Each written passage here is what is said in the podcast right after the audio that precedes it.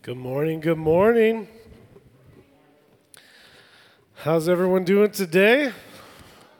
Yeah, no snow this morning, so that's always a good thing right now.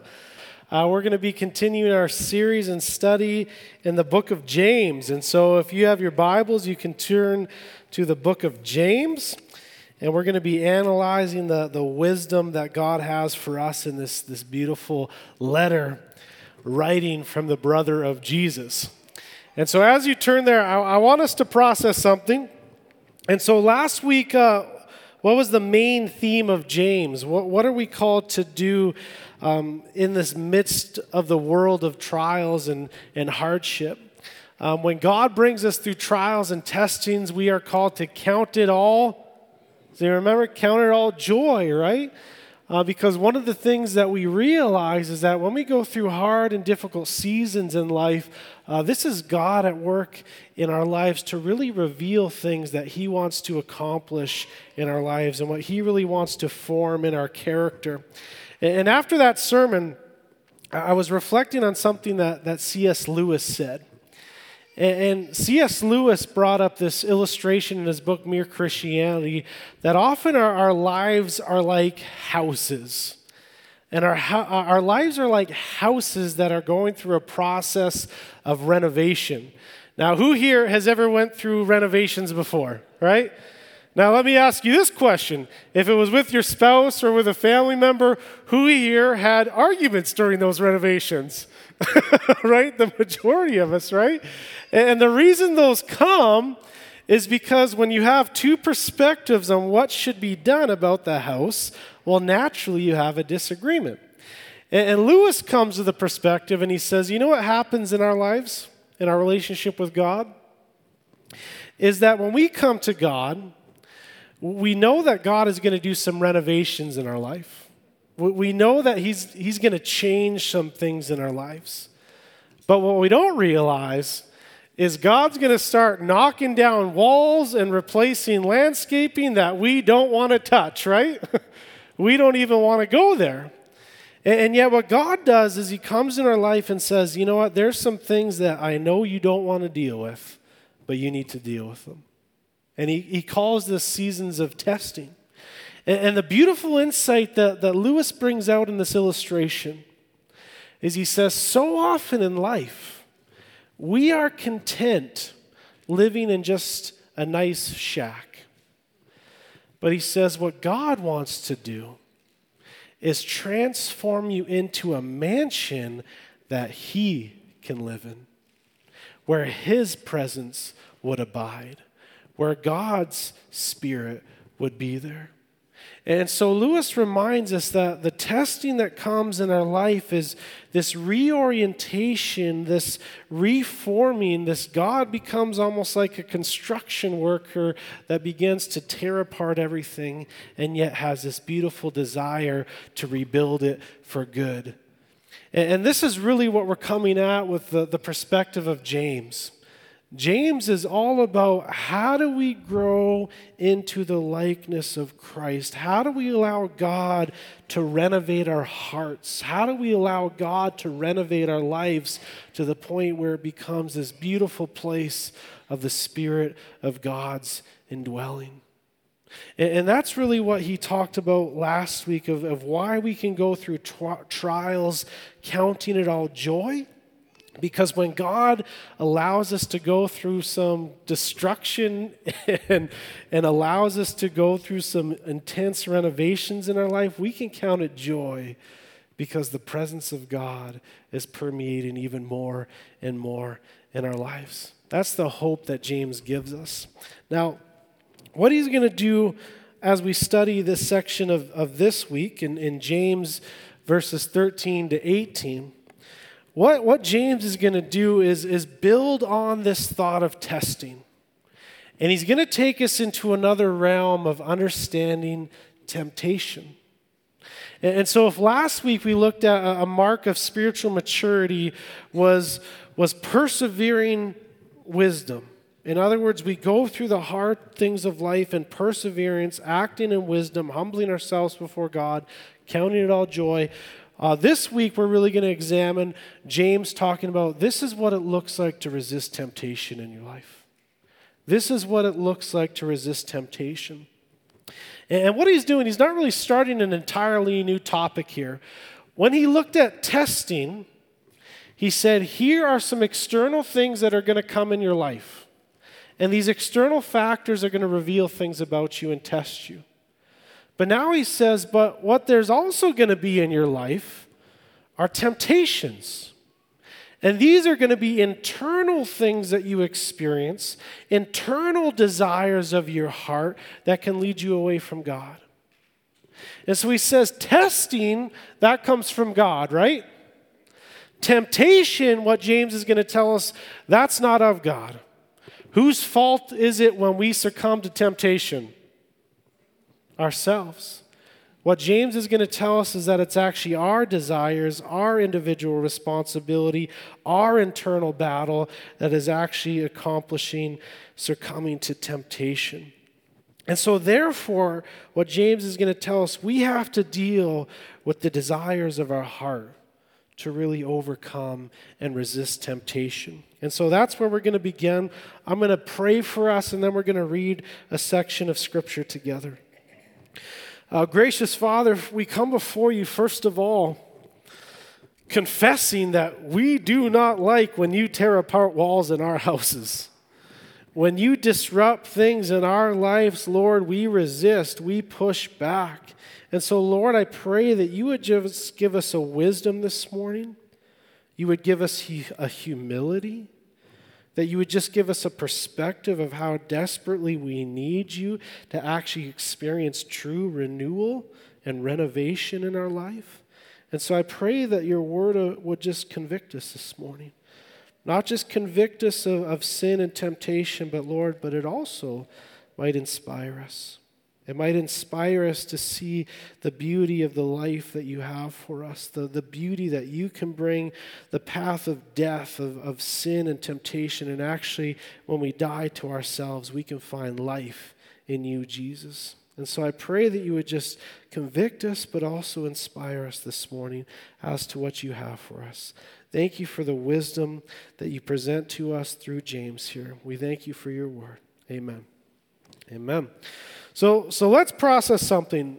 As we get into this discussion of temptation, where is the first story of Scripture that we see t- temptation at play? The Garden of Eden. And what's going on there? What happens? Where's the first temptation? The serpent comes to Eve, and what he does is he begins to get her to doubt the goodness of God.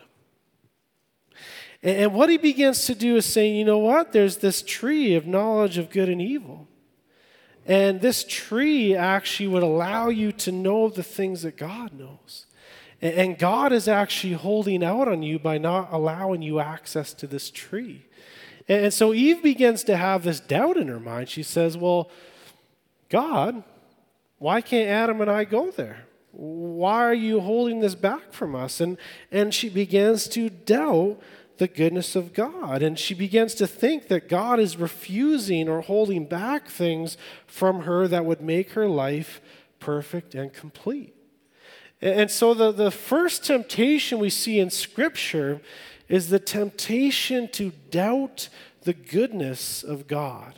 Now, that's going to be important as we continue our discussion. And so, that's Eve. And, and what does Adam do? Does he do the exact same thing? He does the exact same thing, right? And what I find fascinating in the story is the very beginning of the story of humanity, we already see them failing to temptation. They just come, the story begins, they fail. That's the story of humanity, right? We come and we fail. That's what we accomplish in our lives, right? And, something's fascinating here because they realize Adam and Eve, they both fail. They realize they've made a mistake. They've realized that when they go through their own life through their own wisdom, things become chaotic and destructive and dysfunctional. And, and what's their first impulse? What's their reaction when they realize they've failed? What do they begin to do? They begin to blame, right? And this is where the story gets interesting. They, they begin to blame. And where do we see Eve blaming? Who does she blame? She blames the serpent, right? He deceived me. He tricked me. It's his fault. And then Adam, who does he blame? He blames Eve, but he more blames God, so to say, because he goes to God and he says, You know what? Uh, life was going well, things were functioning well, uh, life was sort of perfect, and then you sent the woman here. and he's not just blaming Eve, but he's actually blaming God. He says, God, it's your fault. God, how could you allow this to happen? God, what you set up wasn't perfect. God, how could this happen? And, and so I want to make a couple things clear as we, we go into this discussion of temptation. The first reality of temptation is that temptation, when we succumb to it, means that we are doubting the goodness of God. Whatever it is in your life, Whatever it is, no matter what sin you fall into, if you fall into sin, what it means is that you didn't think God had the best intentions for you. You didn't think that God had the best purposes for you. You didn't think God had the best pleasures and satisfactions for you. You went beyond what God desired and you fell into temptation because you doubted God's goodness. And then after you do that, we do the same thing as Adam and Eve. We, we blame everything around us. We blame our circumstances. We blame our situations. We blame people in our life. We, we blame everything that we can blame. We even blame God. And, and this is what James wants us to realize is as he begins writing, he says, you know what? Just like Adam and Eve, we play the blame game. But we as humans are so prideful and arrogant that we actually blame God. And, this is what he says. As we go through testing in this life, he, he makes a distinction here. He says, Let no one say when he is tempted that I am being tempted by who? By God. For God cannot be tempted with evil, and he himself tempts no one. But each person is tempted when he is lured and enticed by his own what? Desire.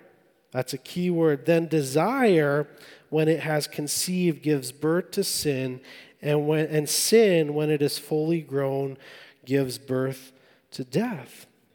And so James says, first of all, hold up, when you're going through temptation and when you give into temptation, you alone are responsible. You have the sole responsibility for succumbing to temptation because God does not bring evil. God does not lead you into evil. God is, is perfect. God is holy. God is righteous. God is separate. God is completely devoid of evil. He doesn't bring evil into this world. He doesn't commit evil, and He doesn't entice anyone into evil. That's James' logic here. And he says, so at the end of the day, the only person to blame is who? It's us, right? That's a key thing to realize here. And, so this is it. So the question then if God is not the source of evil and sin, well, where does evil and sin and temptation come from? And this is where James reminds us, he says, it comes from our own desire. Now, what's fascinating is God created us to have desires, didn't He? And God created us even to desire things that are good. But where temptation comes is when we desire not just what God has given us for good, but when we desire what is beyond what God has given us for good when we follow or pursue or act out things that are against God's good plan. Again, we're doubting the goodness of God. And, and so here, here's, here's a, a, mind game I want us to play for a minute. Uh, the church throughout history um, has, has used a phrase called the seven deadly sins. Has everyone heard of the seven deadly sins before? Uh, the seven deadly sins uh, originated in the writings of a, a, guy named Pope Gregory the Great. Uh, the reason he's called Gregory the Great is, is um, many reasons, but one of the reasons is John Calvin said he was the last great pope of history. The rest all got corrupted, he said. And, and, Pope Gregory the Great was, was very pastoral in his writing. He, he had a very acute sense of the need for the church to deal with sin. And so he began to say, here's what I see are the seven sins that have truly plagued humanity.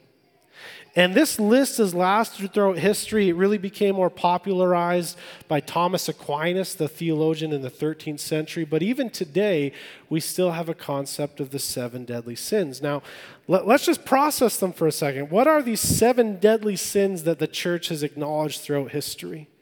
What are these seven deadly sins? Does anyone know any of them? Or any guesses? I'm sure we could probably guess them even if we don't know them. Pride, right? That's actually number one on the list pride.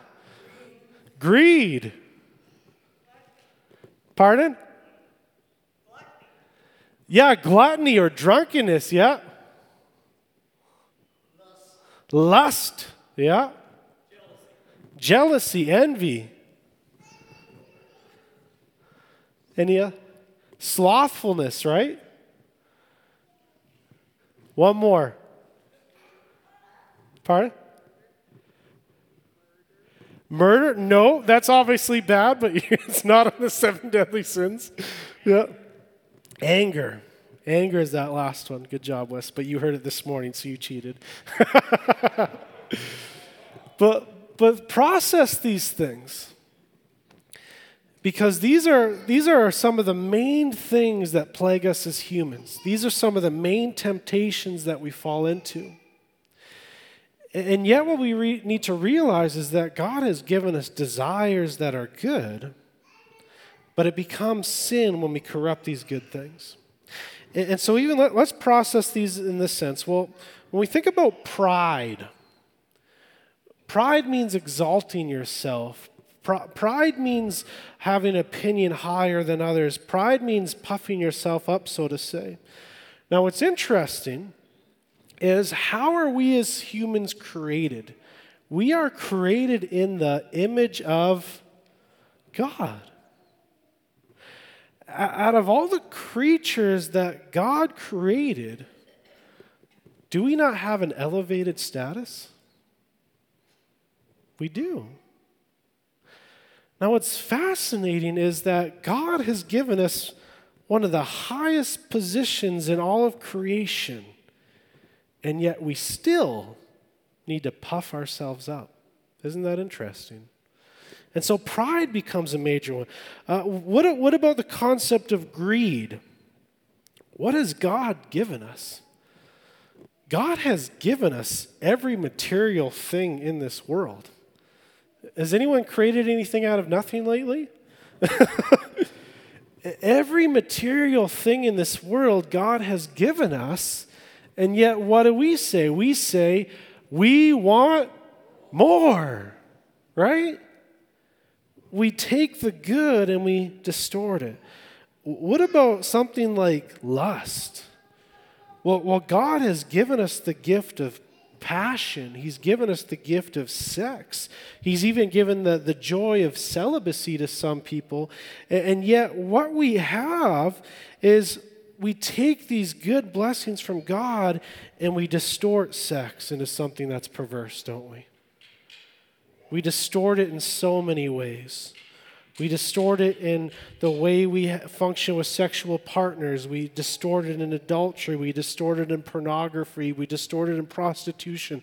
All these things, something that's good, has been deeply distorted and destroyed. Uh, what about envy? And jealousy. Think about this did, did you create your own life? Did you make yourself exist? No. God created you. God brought you into this world. He brought you in a very specific time, in a very specific place, for a very specific reason, for a very specific purpose. And what we do is we say, God, that's not good enough. I want something else. I want someone else's life. I want someone else's experiences. I want something else, right? That's what we do. Uh, what, what about gluttony and drunkenness? We, we take the beauty of food and drink and wine, and we, we take the, the beauty of it all. I mean, there, there's so much expansiveness of cuisine in this world, and yet we distort it to, again, this greedy mentality of wanting more and more and more. Uh, what about anger? Anger, well, could you imagine a life without emotions? Anyone imagine a life without emotions? just static on everything, that would be a, a horrible existence, right? But, but we take God's gift for our ability to express ourselves and to communicate. And, and we take those gifts and we use it to abuse power, to abuse our opinions, to abuse our perspectives, to outlash at people with anger so that we can control them rather than communicate with them. See, anger is this massive one. And then the, ra- the last one, too, is, is, is sloth or laziness. And when we think about it, God commanded us, when we look at the, the, the concept of a seventh day renewal, on the seventh day, what were the people of God supposed to do? They're supposed to rest. There was supposed to be a Sabbath, a, a Sabbath. And so we even take this, this gift of rest and rejuvenation and, and this gift of God, and we turn it instead to laziness and slothfulness. And, and so, what I want us to realize, first of all, is that when we're talking about temptation and sin in our life, what we're doing is taking the good things that God has given us and we're corrupting it. We're distorting it. We're using it for something that it wasn't created to be. And, and basically, what we're doing is, is we're taking a good thing and we're inserting a bad thing in it. What we're basically doing is fooling ourselves where we have this concept of, of something that God created as good, we want to distort it and turn it into something that is evil. And James illustrates this point like this He says basically, what we're doing is we're saying the goodness of God is not good enough. Therefore, we're being enticed with our desires to do something else. And he says what happens in this temptation is, is we function like this. We are being lured and enticed by our desires. Now, what is the picture of being lured and enticed? What is that an image of? It's an image of fishing, isn't it?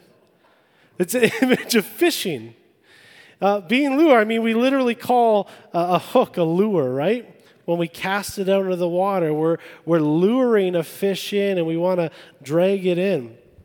And James uses this imagery of, of fishing to give us a perspective on what temptation looks in our life. Now, now what's going on with a fish? Well, we use a lure, right? And, and what we do with a lure to catch some fish is we, we bring something out that looks delicious to a fish, right? I know you guys probably wouldn't want to eat this up, but whatever, a fish would. And, we take something that looks intriguing and attractive and beautiful. It looks like a fish will find some nourishment and satisfaction and be able to survive off of it. Uh, and we lure and entice a fish like this. But in reality, at the end of the day, the good things are simply a cover up and deception of what? The hook. So a fish goes from the perspective of this will nourish me, this will satisfy me, this will help me sustain in life, this will bring me pleasure and satisfaction. Where at the end of the day, what's it really bringing? Bringing death. And, and this hook catches that fish drags it to shore, drags it to the boat, to the point where now the fish is in the boat where they cannot breathe, they cannot survive. They get beat over the head with a club, they get cut open, and we rip out its guts, and then we chop it into fillets, don't we? That's the life of a fish. That, that's what happens when temptation comes to a fish. Now, what, what James is bringing out is he's saying, guess what? Do we as humans not function the exact same way? Don't we? We, we function the exact same way. And, and James gives us this caution and he, and he reminds us, he says, you know what? Th- this isn't something that you can take lightly.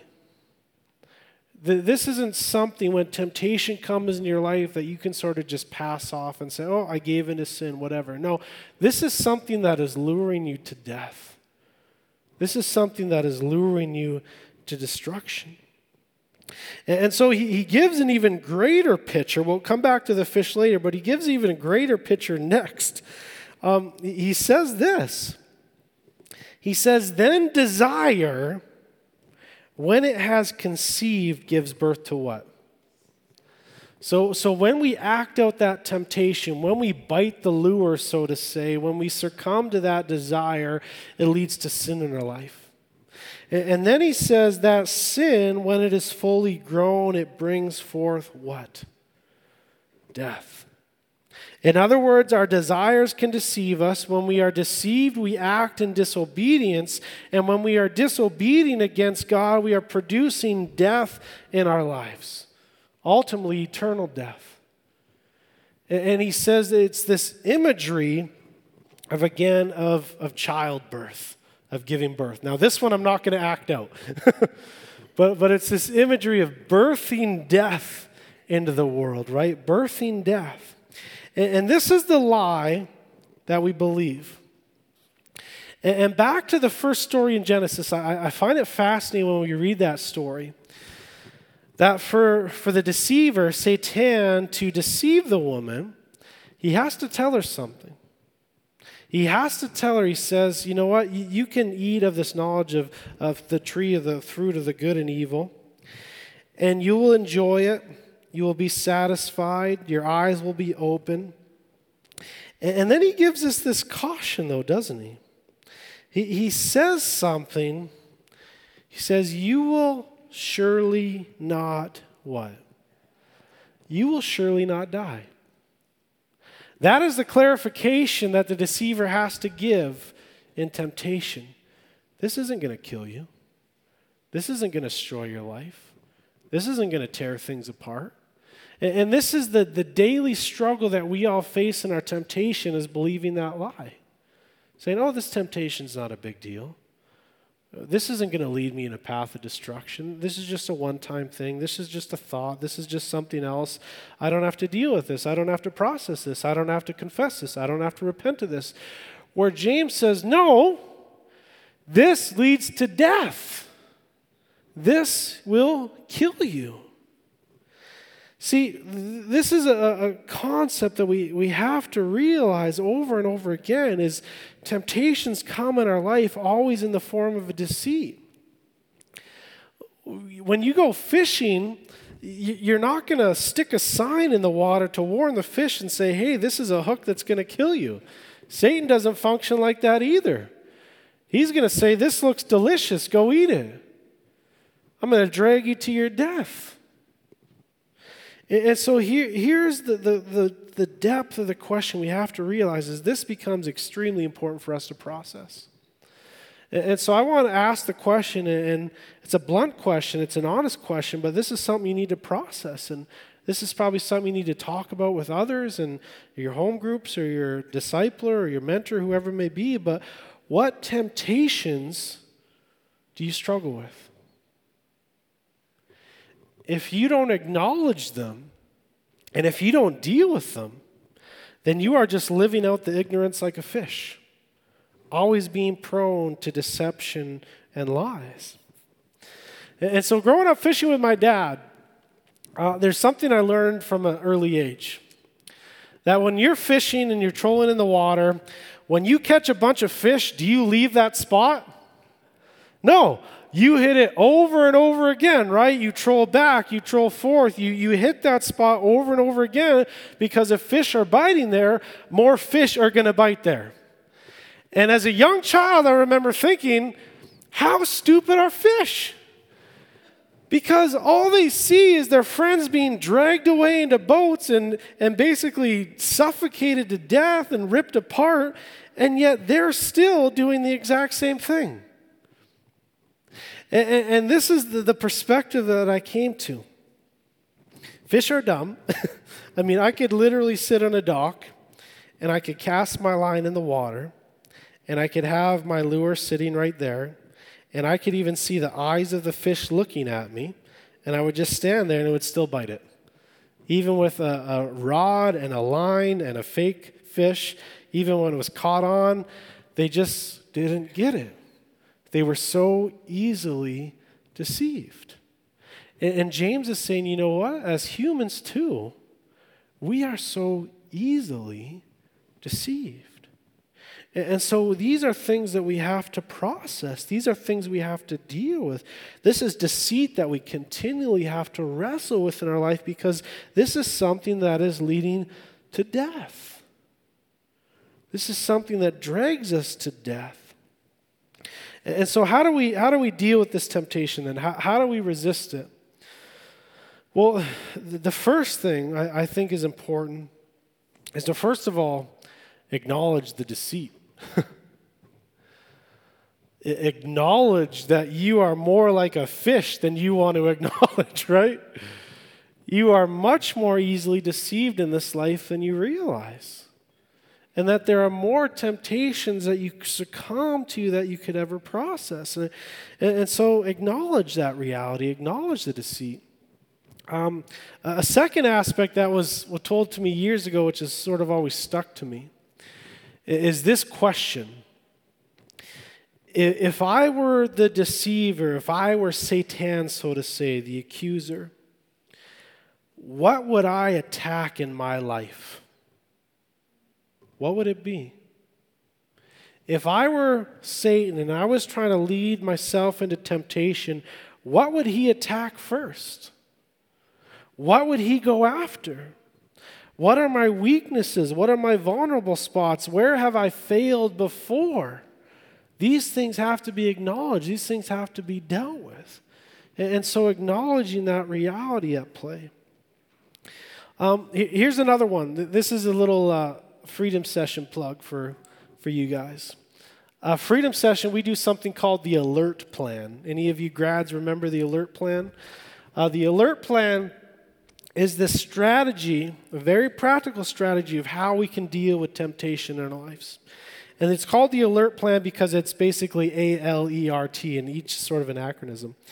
And so the, the first one, A, it's to admit in specific detail what I am thinking about doing. If there's a temptation in front of me, it's saying, what I'm about to do in specific detail is this. And so, actually admitting what you are processing about doing. And so, I am admitting that I am processing about gossiping or slandering someone because I am so frustrated or angry with them, acting that out. I am admitting that, you know, I am so uh, lonely right now in this season of life that I, I am going to look at pornography right now and I'm going to go down that path of destruction, right? Or, or it's admitting that finances are difficult in this season, so I'm going to take some extra money here from this person and sort of hide it. It's admitting in specific detail what I'm actually processing about doing. Then the L comes along and the L says, well, what are the lies that I'm telling myself to justify this? How am I lying to myself to the point where I could act out in something that I know is directly against God?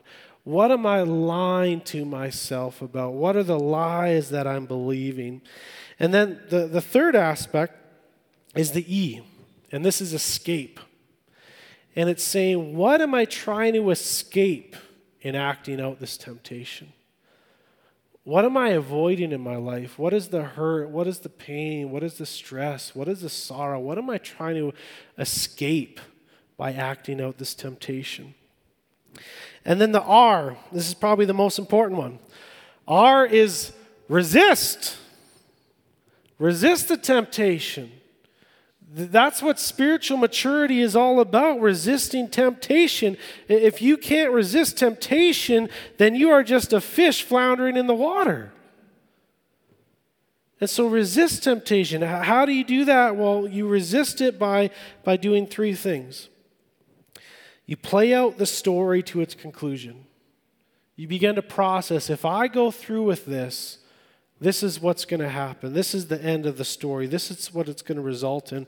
Because so often, when we realize that if we were to give in temptation, is that going to be beneficial to our life or harmful to our life? Harmful every time.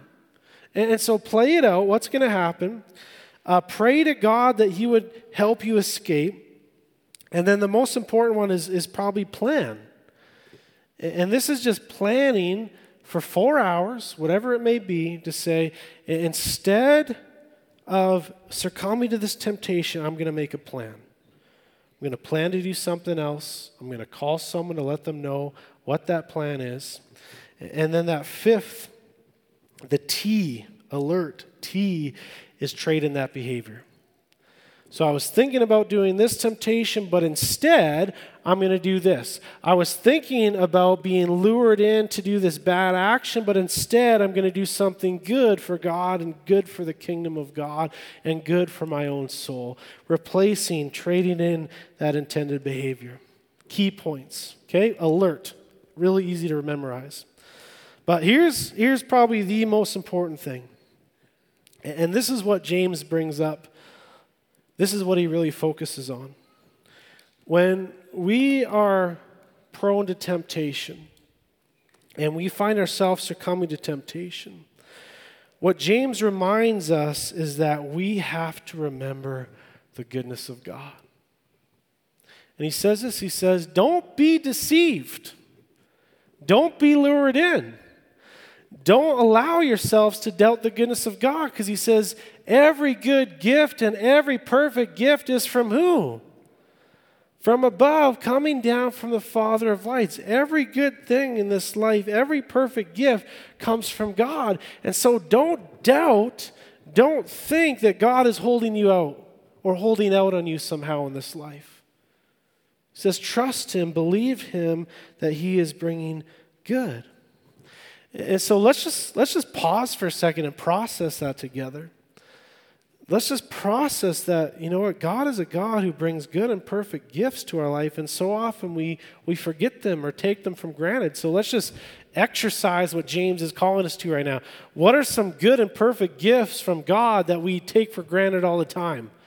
Let's just rapid fire them together. What are some of those things? Yeah, food, the blessing of nourishment. Family, yeah, community and being together.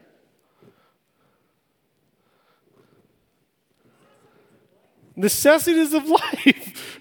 we have food, water, oxygen, everything we need to survive in this planet. Right? It's, it's crazy to the point of the fine tuning of the universe for life to even survive here, right?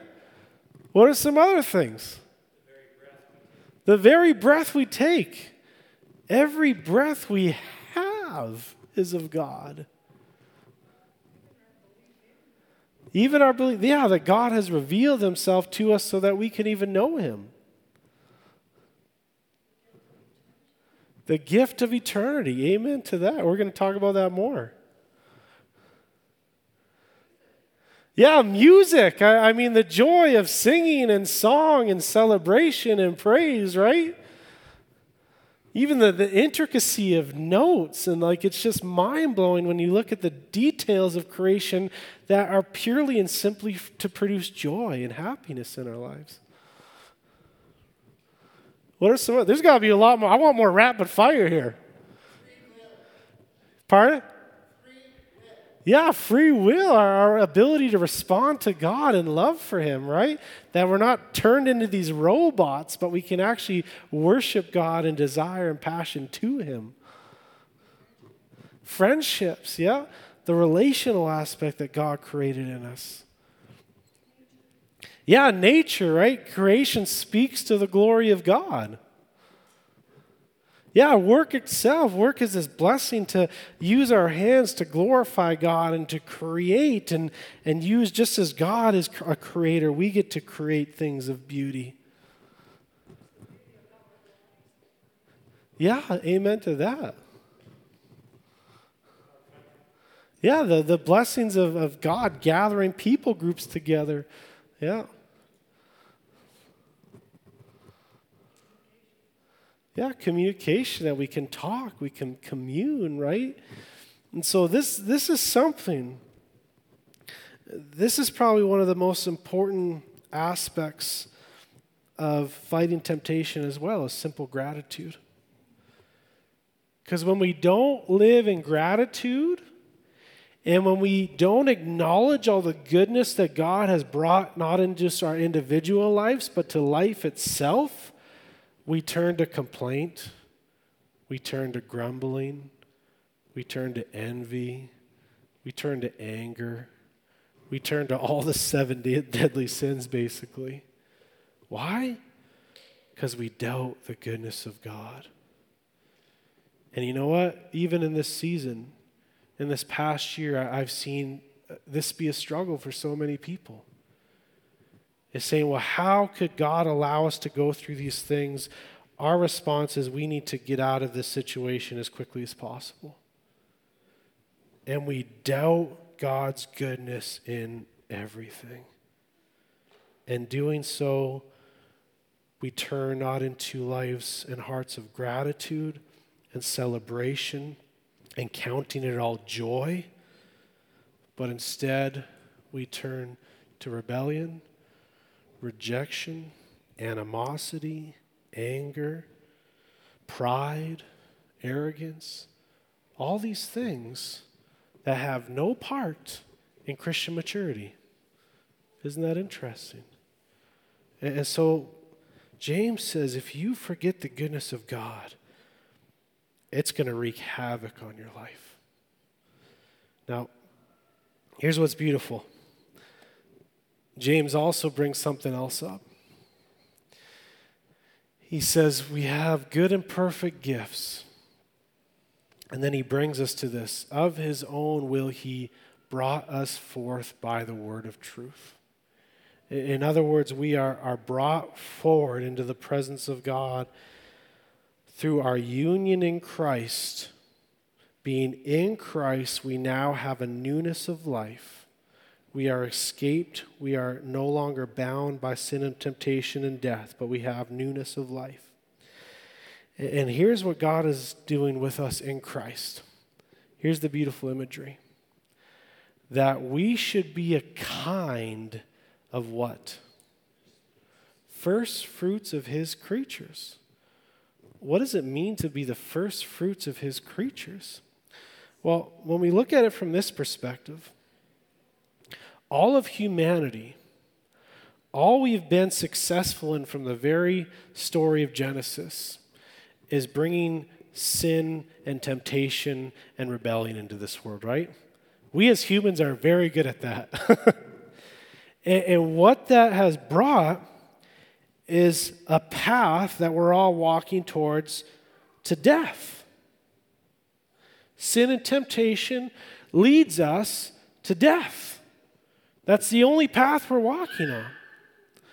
But what God has done is He created us as first fruits of His creatures. What does that mean? That means when we're in Christ, we no longer have to walk the path of death because we have learned that when we are in Christ, we actually die to ourselves. And in dying to ourselves, what do we find? We find life.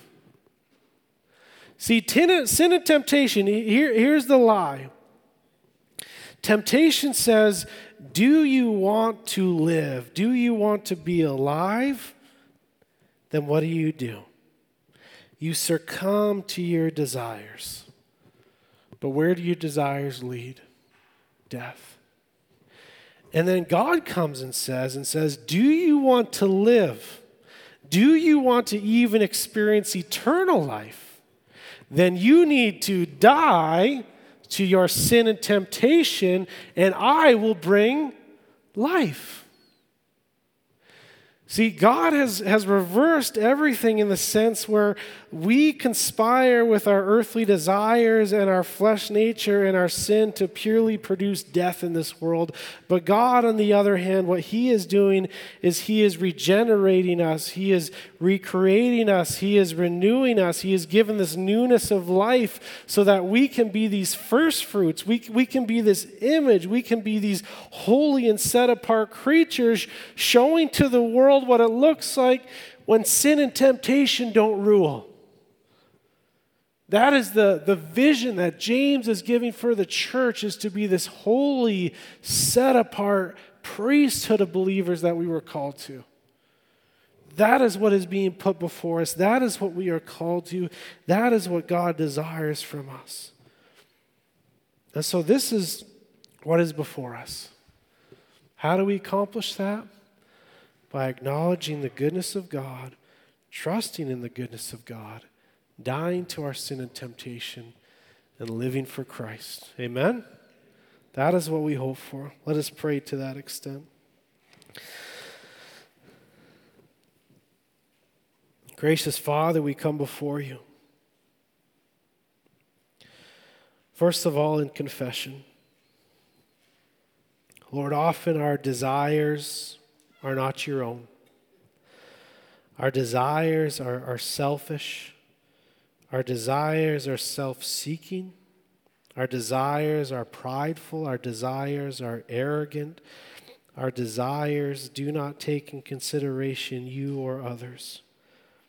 And so, Lord, we confess that so often we, we take these good things in life that you have given us and Lord, even the testing and trials that we experience in this life, you work together for good. And yet we reject those things for our own desires. And we abuse the good things you have given us. And instead of resisting temptation, we run to temptation. And so, Lord, I, I, pray that you would just empower us by your Spirit to resist temptation and to run to Jesus. Jesus, you are our only hope in this endeavor. We were simply a bunch of fish in the ocean with no wisdom, no insight, always being lured and enticed by evil desires and the deceit of the evil one. And yet you have come to seek and save the lost. You have come to restore us to yourself. You have come to defeat the powers of sin and temptation and death. And so, Lord, we pray that we would be truly, as James calls us to, as you call us to, the first fruits, the image, the picture of what it looks like, what humanity will look like, and the fruition of the kingdom of God where all things are made right. And Lord, we are made right in your presence. We long for that day, but Lord, if we truly long for it, may we live it out here and now. Empower us by your Holy Spirit to do so, we pray. In the precious name of Jesus, the church says, Amen.